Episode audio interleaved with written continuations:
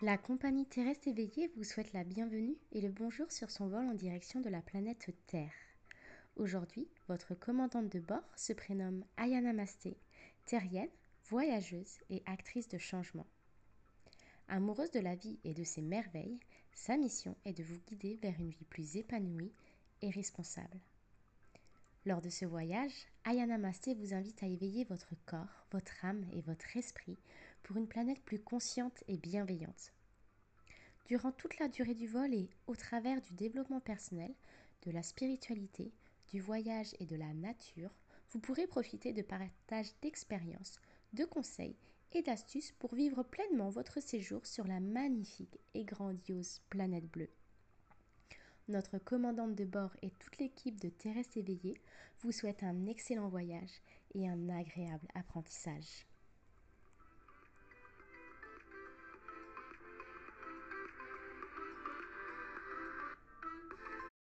Bonjour à tous, j'espère que vous allez bien, ça fait un moment, ça fait longtemps. Et aujourd'hui, dans Terrestre réveillé, j'ai envie de vous parler de plutôt mon, expérience. Comme euh, je le dis dans mon Instagram, je suis là pour partager mes histoires et mes expériences et euh, en lien avec le développement personnel, le voyage, la spiritualité, etc. etc. Et c'est vrai que J'écoute pas mal de podcasts, hein, euh, dont celui de Joséanne SC, où des fois elle fait juste des partages d'expériences, elle raconte un petit peu les épreuves par lesquelles elle passe. Et je trouve que c'est euh, vraiment formateur, même si dans ces podcasts, elle ne nous donne pas de, données théoriques, on va dire. Je trouve ça assez formateur parce que euh, on se reconnaît en fait souvent. On se reconnaît dans des partages d'expériences, ça nous parle. Et je pense que mon expérience peut peut-être aider euh, certains et certaines d'entre vous. Donc voilà, aujourd'hui c'est ce que j'ai envie de, faire. Et je voulais vous parler surtout de mon retour à Sydney, de la période de septembre qui a commencé jusqu'à là. En astrologie, il y a pas mal d'événements qui se sont passés, beaucoup de rétrogrades. Et c'est vrai qu'on dit souvent que la, la vraie nouvelle année, entre guillemets, commence au mois de septembre. Et c'est vrai que depuis que je suis rentrée de Sydney, j'ai vraiment senti une transition, comme si qu'au mois d'août, euh, je mettais un point final à quelque chose pour recommencer une nouvelle vie. Euh, pour ceux qui ne le savent pas, j'étais partie en vadrouille dans le Queensland en Australie et euh, j'ai accepté un nouveau travail à Sydney parce que mon visa se termine dans quelques mois et je suis pas sûre de pouvoir le renouveler. Donc je me suis dit, bon, bah, faut que je trouve un travail pour, euh, pour renflouer les caisses, hein, au cas où je dois repartir du pays et repartir voyager. Et euh, je suis éducatrice et je cherchais du travail en crèche. Et j'ai toujours cherché du travail en tant qu'éducatrice en crèche. Et au mois d'août, je me suis dit, bah, écoute Amandine, tu sais quoi, essaye de postuler pour un, un boulot d'assistante de direction parce qu'au final, tu sens au fond de toi que tu as les capacités de le faire. Et donc c'est ce que j'ai fait et voilà où j'en suis. J'ai décroché un job d'assistante de direction et le truc assez marrant dans l'histoire, c'est que j'ai postulé partout en Australie, vraiment partout, dans des coins complètement paumés pour des jobs d'assistante de direction. Et pardon, j'ai reçu un SMS d'un rendez-vous, je pensais que c'était demain et en fait c'était ce soir. Euh, donc du coup, je disais que j'ai eu un job d'assistante de direction à Sydney, euh, donc pas forcément dans un endroit de Sydney qui me plaît. Ça me l'endroit me fait pas vibrer, hein, sincèrement, c'est très industriel. Mais c'est vrai que l'opportunité est quand même assez folle, étant donné que j'ai pas du tout d'expérience dans la direction et euh, et que ce job ait vu le, potentiel en moi, je, voilà, je, me suis dit, bah, c'est le moment, c'est le moment. Alors, c'est vrai que j'avais deux choix. C'était soit je continuais un petit peu ma vie de hippie que, que je tant, ou soit j'acceptais cette opportunité. Et cette année, c'est vrai que l'année 2020, je m'étais un petit peu mis comme objectif de, de grandir professionnellement. C'était l'un de mes objectifs. Hein. Euh, et là, j'ai vraiment vu l'opportunité. Je me suis dit, bon, allez, ma vie de hippie, je, pourrais toujours la faire. Je la fais assez souvent. Là, je me suis dit, cette opportunité, elle est à saisir et je la saisis. Et donc, du coup, j'ai commencé le 17 août. Hein. et deux semaines, euh, deux jours après que j'ai commencé le travail, j'apprends que ma directrice démissionne, hein, qu'ils n'ont pas de nouvelle directrice. Et donc, je suis lancée dans le grand bain et je deviens directrice sans formation. Autant vous dire que les deux premières semaines, j'ai cru au moins 5-6 fois que j'allais démissionner. Euh, je rentrais le soir, c'était très compliqué. Je, pleurais souvent. Et comme j'ai dit à ma mère, euh, je me suis sentie un bébé lancé dans un grand bain et, euh, c'était vraiment, vraiment, vraiment dur. Vraiment plusieurs fois j'ai voulu abandonner et, et, je me disais, ouais, mais si j'abandonne, ça, je, je vivrais ça comme un échec vraiment. Et je me suis dit en plus de ça que si j'avais eu ce job, c'est que j'avais les capacités. Et je savais que j'avais les, capacités. C'est juste que là, pour le coup, je trouve qu'en développement personnel, on parle beaucoup de sortir de sa zone de confort et tout le tralala, tout, le jargon du développement personnel. Et, euh, et là, je crois que c'est l'une des rares fois où je suis vraiment, mais vraiment, en fait, je suis passée de... En fait, j'ai directement... Ça n'a pas été progressif, ma sortie de zone de confort vers la zone de peur. Je ne sais pas si certaines personnes connaissent le schéma, mais c'est euh, zone de confort, zone de peur, zone d'apprentissage et zone de magie. Et, et en fait, moi, j'ai pas forcément une, une, une, transition progressive de ma zone de confort à ma zone de peur. J'ai directement été mise dans la zone de peur pour aller vers la zone d'apprentissage. Et autant vous dire que euh, c'est pas agréable. C'est pas agréable du tout. Maintenant, là, ça va faire un mois, donc je vais mieux, mais il y a toujours des fois où c'est pas agréable. Cette sensation n'est pas du tout agréable. Euh, donc, euh, donc voilà. Donc euh, normalement, mon travail est censé trouver une nouvelle directrice. Je ne sais pas ce que ça va donner. Mais voilà, pour l'instant, je suis directrice et c'est quand même quelque chose d'assez fou, étant donné que je ne m'attendais pas du tout à ça déjà et que j'ai pas du tout de formation. Mais voilà, il n'y a pas énormément de choses qui se sont mises en place au mois de septembre, il y a ça. Il y a aussi un gros changement que j'ai fait, c'est que j'ai repris rendez-vous avec une psychologue. Si certains me suivent et euh, lisent mes posts, j'ai récemment fait l'annonce que au mois de il y a à peu près un an et demi de cela, j'ai été victime d'un abus sexuel qui a complètement changé ma vision de la vie, de mon monde, la, la relation que j'avais avec moi-même, la relation que j'avais avec mon corps. Et, et j'ai assez facilement accepté cette situation parce que euh, on va dire que depuis que mon père est décédé, j'ai vite compris que les choses arrivaient pour une raison. Que dans la vie, on ne nous envoyait pas forcément de leçons, juste comme ça pour, euh, nous faire chier, clairement. On nous envoyait des leçons pour nous, nous faire ouvrir les yeux.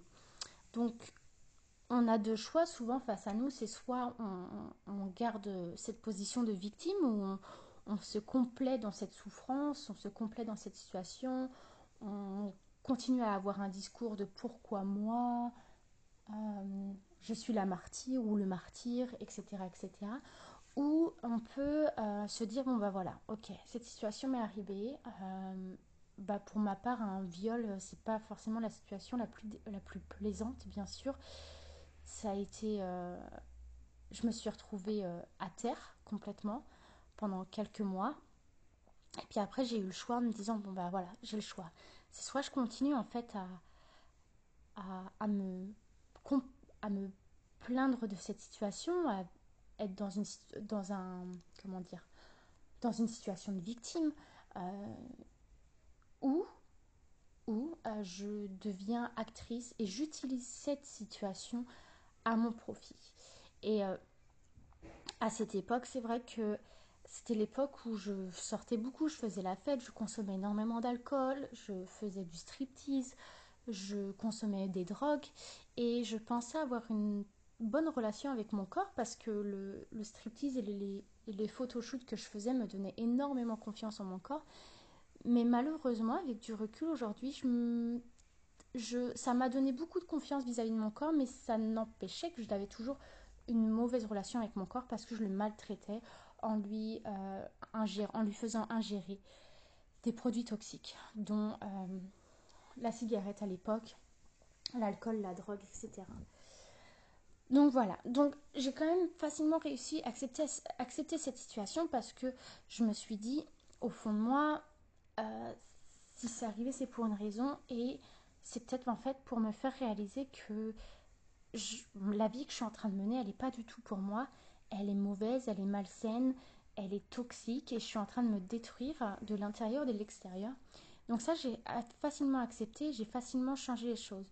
Sauf que, bon, bah voilà, un, viol, c'est quelque chose euh, bah, qui nous arrive physiquement, mais il y a quand même tous les souvenirs qui restent gravés et il y a toujours le, côté de bah ça se trouve je l'ai cherché, ça se trouve c'est ma faute et puis bah je mérite plus d'être sexy, il faut plus que je sois sexy parce que si je suis sexy alors je serai une proie facile pour de nouveau être violée et ça c'était toujours ancré dans mon cerveau et il s'avérait que si, admettons, j'étais en soirée avec des amis et que je buvais le verre de trop, euh, je me remettais facilement en danger.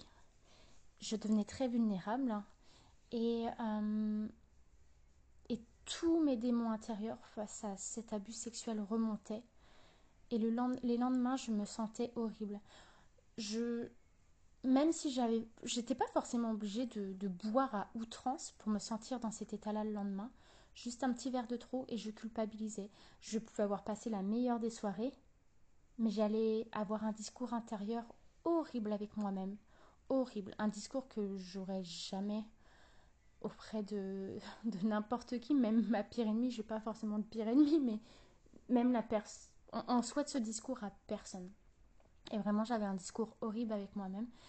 Et euh, c'est au mois d'août hein, euh, où j'ai vraiment tapé du poing sur la table et je me suis dit, ça y est, c'est fini Amandine, euh, là il est temps que tu, prennes, tu te prennes en main. Et c'est marrant parce que ça coïncidait vraiment avec, parce que c'était le, je crois que c'était le 29 août que j'ai pris rendez-vous avec ma, ma psychologue et ça coïncidait avec cette nouvelle rentrée entre guillemets astrologique, cette transition que je chantais. Et du coup j'ai mis énormément de choses à place. J'ai décidé en fait de me mettre en première, de me mettre en priorité en fait. Et ça, je crois que c'est le plus gros pas que j'ai fait depuis septembre. Et ça fait du bien.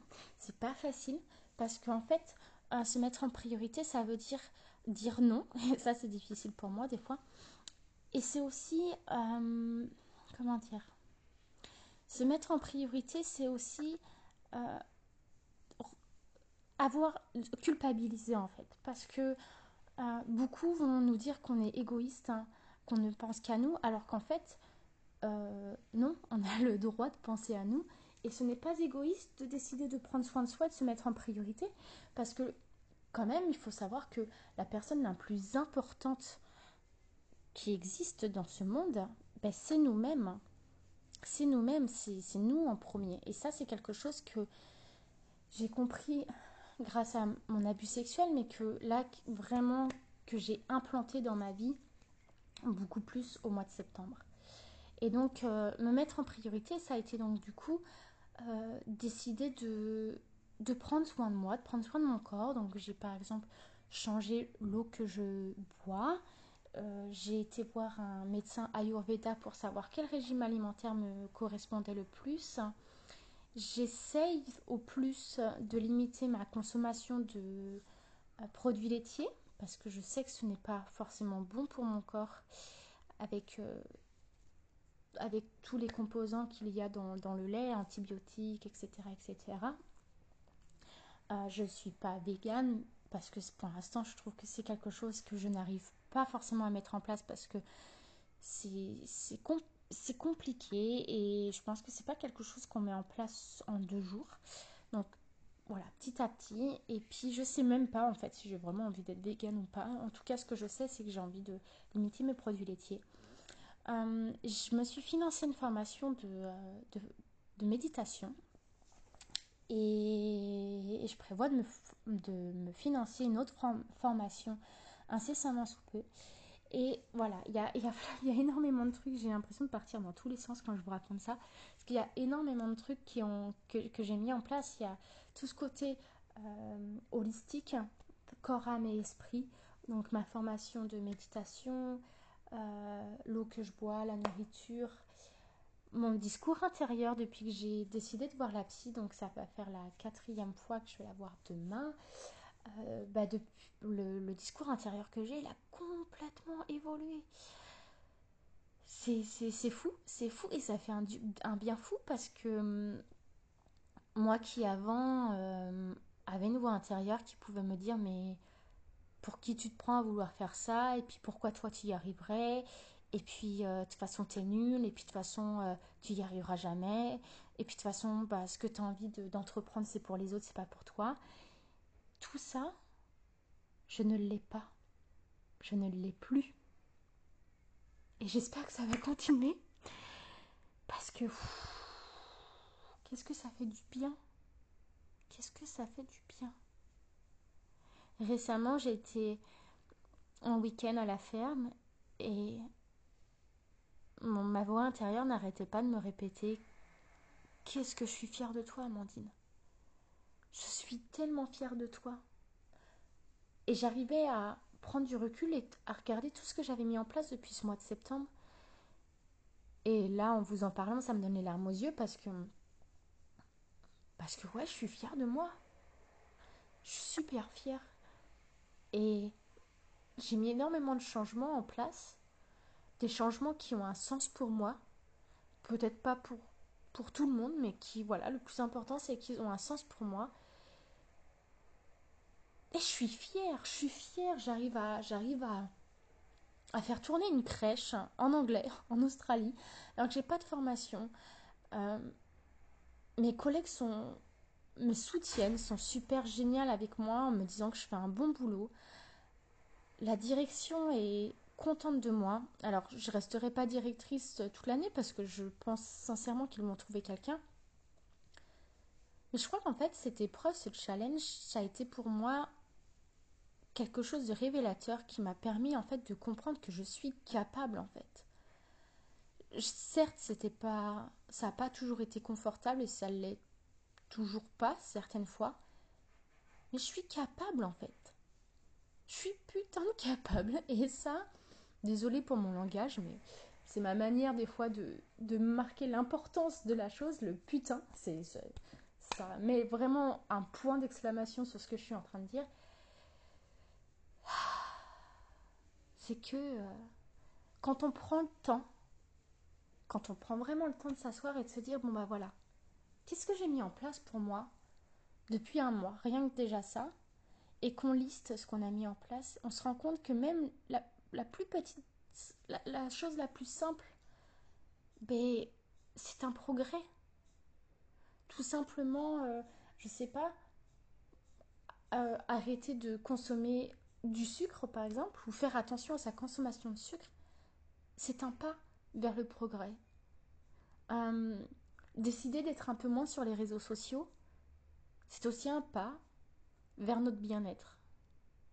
Et, je crois que c'est important de, de prendre des fois de s'asseoir et de prendre du recul et de se dire bah voilà en fait je, mon, mon, discours intérieur, des fois, me dit que je fais pas assez, mais regarde, non, non, non, pose-toi, pose-toi, écris et regarde ce que tu as mis en place. Et je pense qu'aujourd'hui, on se met beaucoup la pression parce qu'on est dans. On en parle souvent de, cette société patriarcale où on, est dans le faire, faire, faire, go, go, go.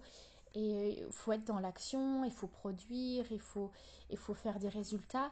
Et puis, euh, je pense aussi que les réseaux sociaux n'aident pas parce qu'on on aspire tous à, une, forme de vie heureuse, de bonheur. On a tous cette, notre propre définition du bonheur.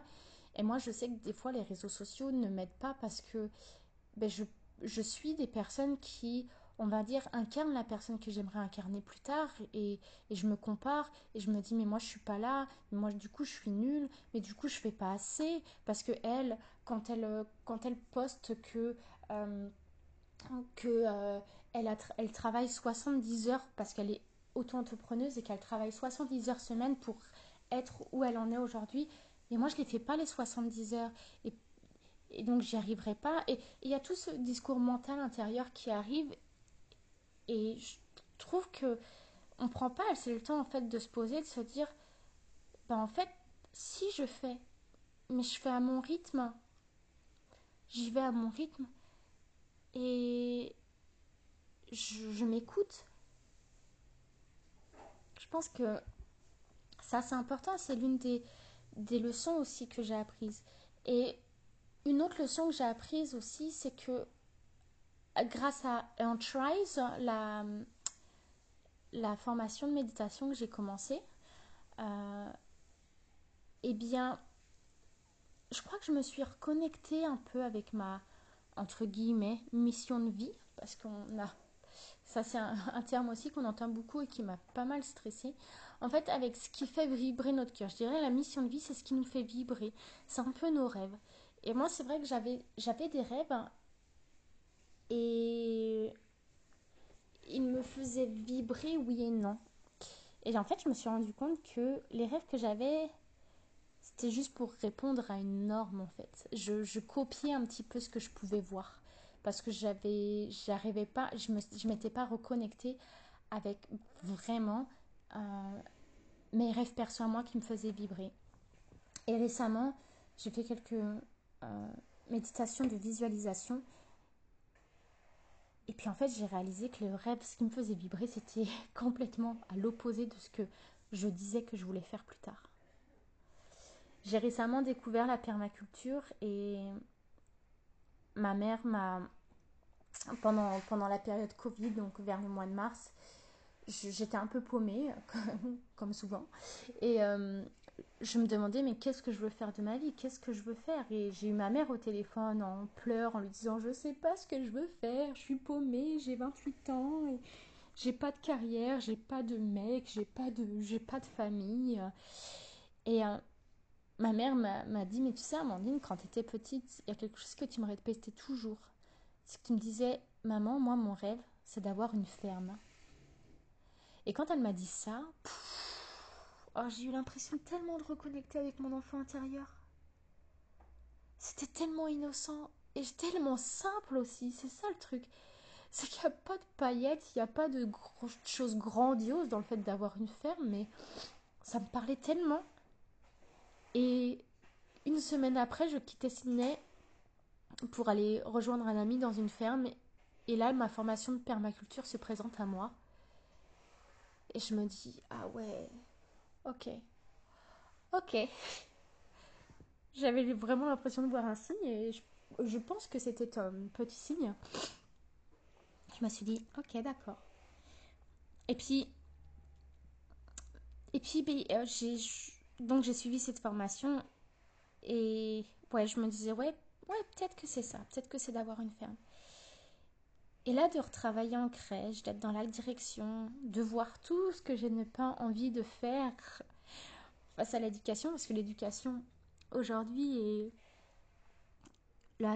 l'éducation mainstream qu'on appelle, celle qu'on voit un peu partout, j'ai vraiment du mal à adhérer et, de plus en plus j'ai envie d'apprendre la méthode Montessori ou Waldorf Sterner, euh, qui sont des, des formes d'éducation alternative. Montessori est basé sur l'aspect scientifique. Euh, Maria Montessori euh, était une, scientifique et, et, teacher aussi. Et elle s'est basée sur ces faits-là. Et Sterner, lui, c'est beaucoup plus sur le côté spirituel, en fait, hein, de l'enfant. Et c'est vrai que moi, Sterner m'attire beaucoup plus que Montessori. Mais voilà, je, je m'égare. En fait, là, en retravaillant en crèche en voyant l'envers du décor, donc la direction et tout, bah en fait je vois ce que je veux faire et je vois ce que je veux pas faire. Et quand je faisais ma méditation de, euh, visualisation, je me voyais dans ma petite de permaculture et directrice d'une crèche que j'ai créée, que j'aurais créée, mais d'une crèche éco-responsable, une crèche qui sort complètement de, de ce qu'on a l'habitude de voir. Une crèche en lien avec la nature, en lien avec l'humain, en lien avec les animaux. Une crèche qui est alignée, holistique, responsable. Une crèche qui élève des êtres humains, qui les élève spirituellement, qui les élève personnellement. Et bah, je crois qu'en fait, je suis en train de de me réconcilier avec l'éducation. Pendant longtemps, j'ai cru que le métier que je faisais était un sous-métier.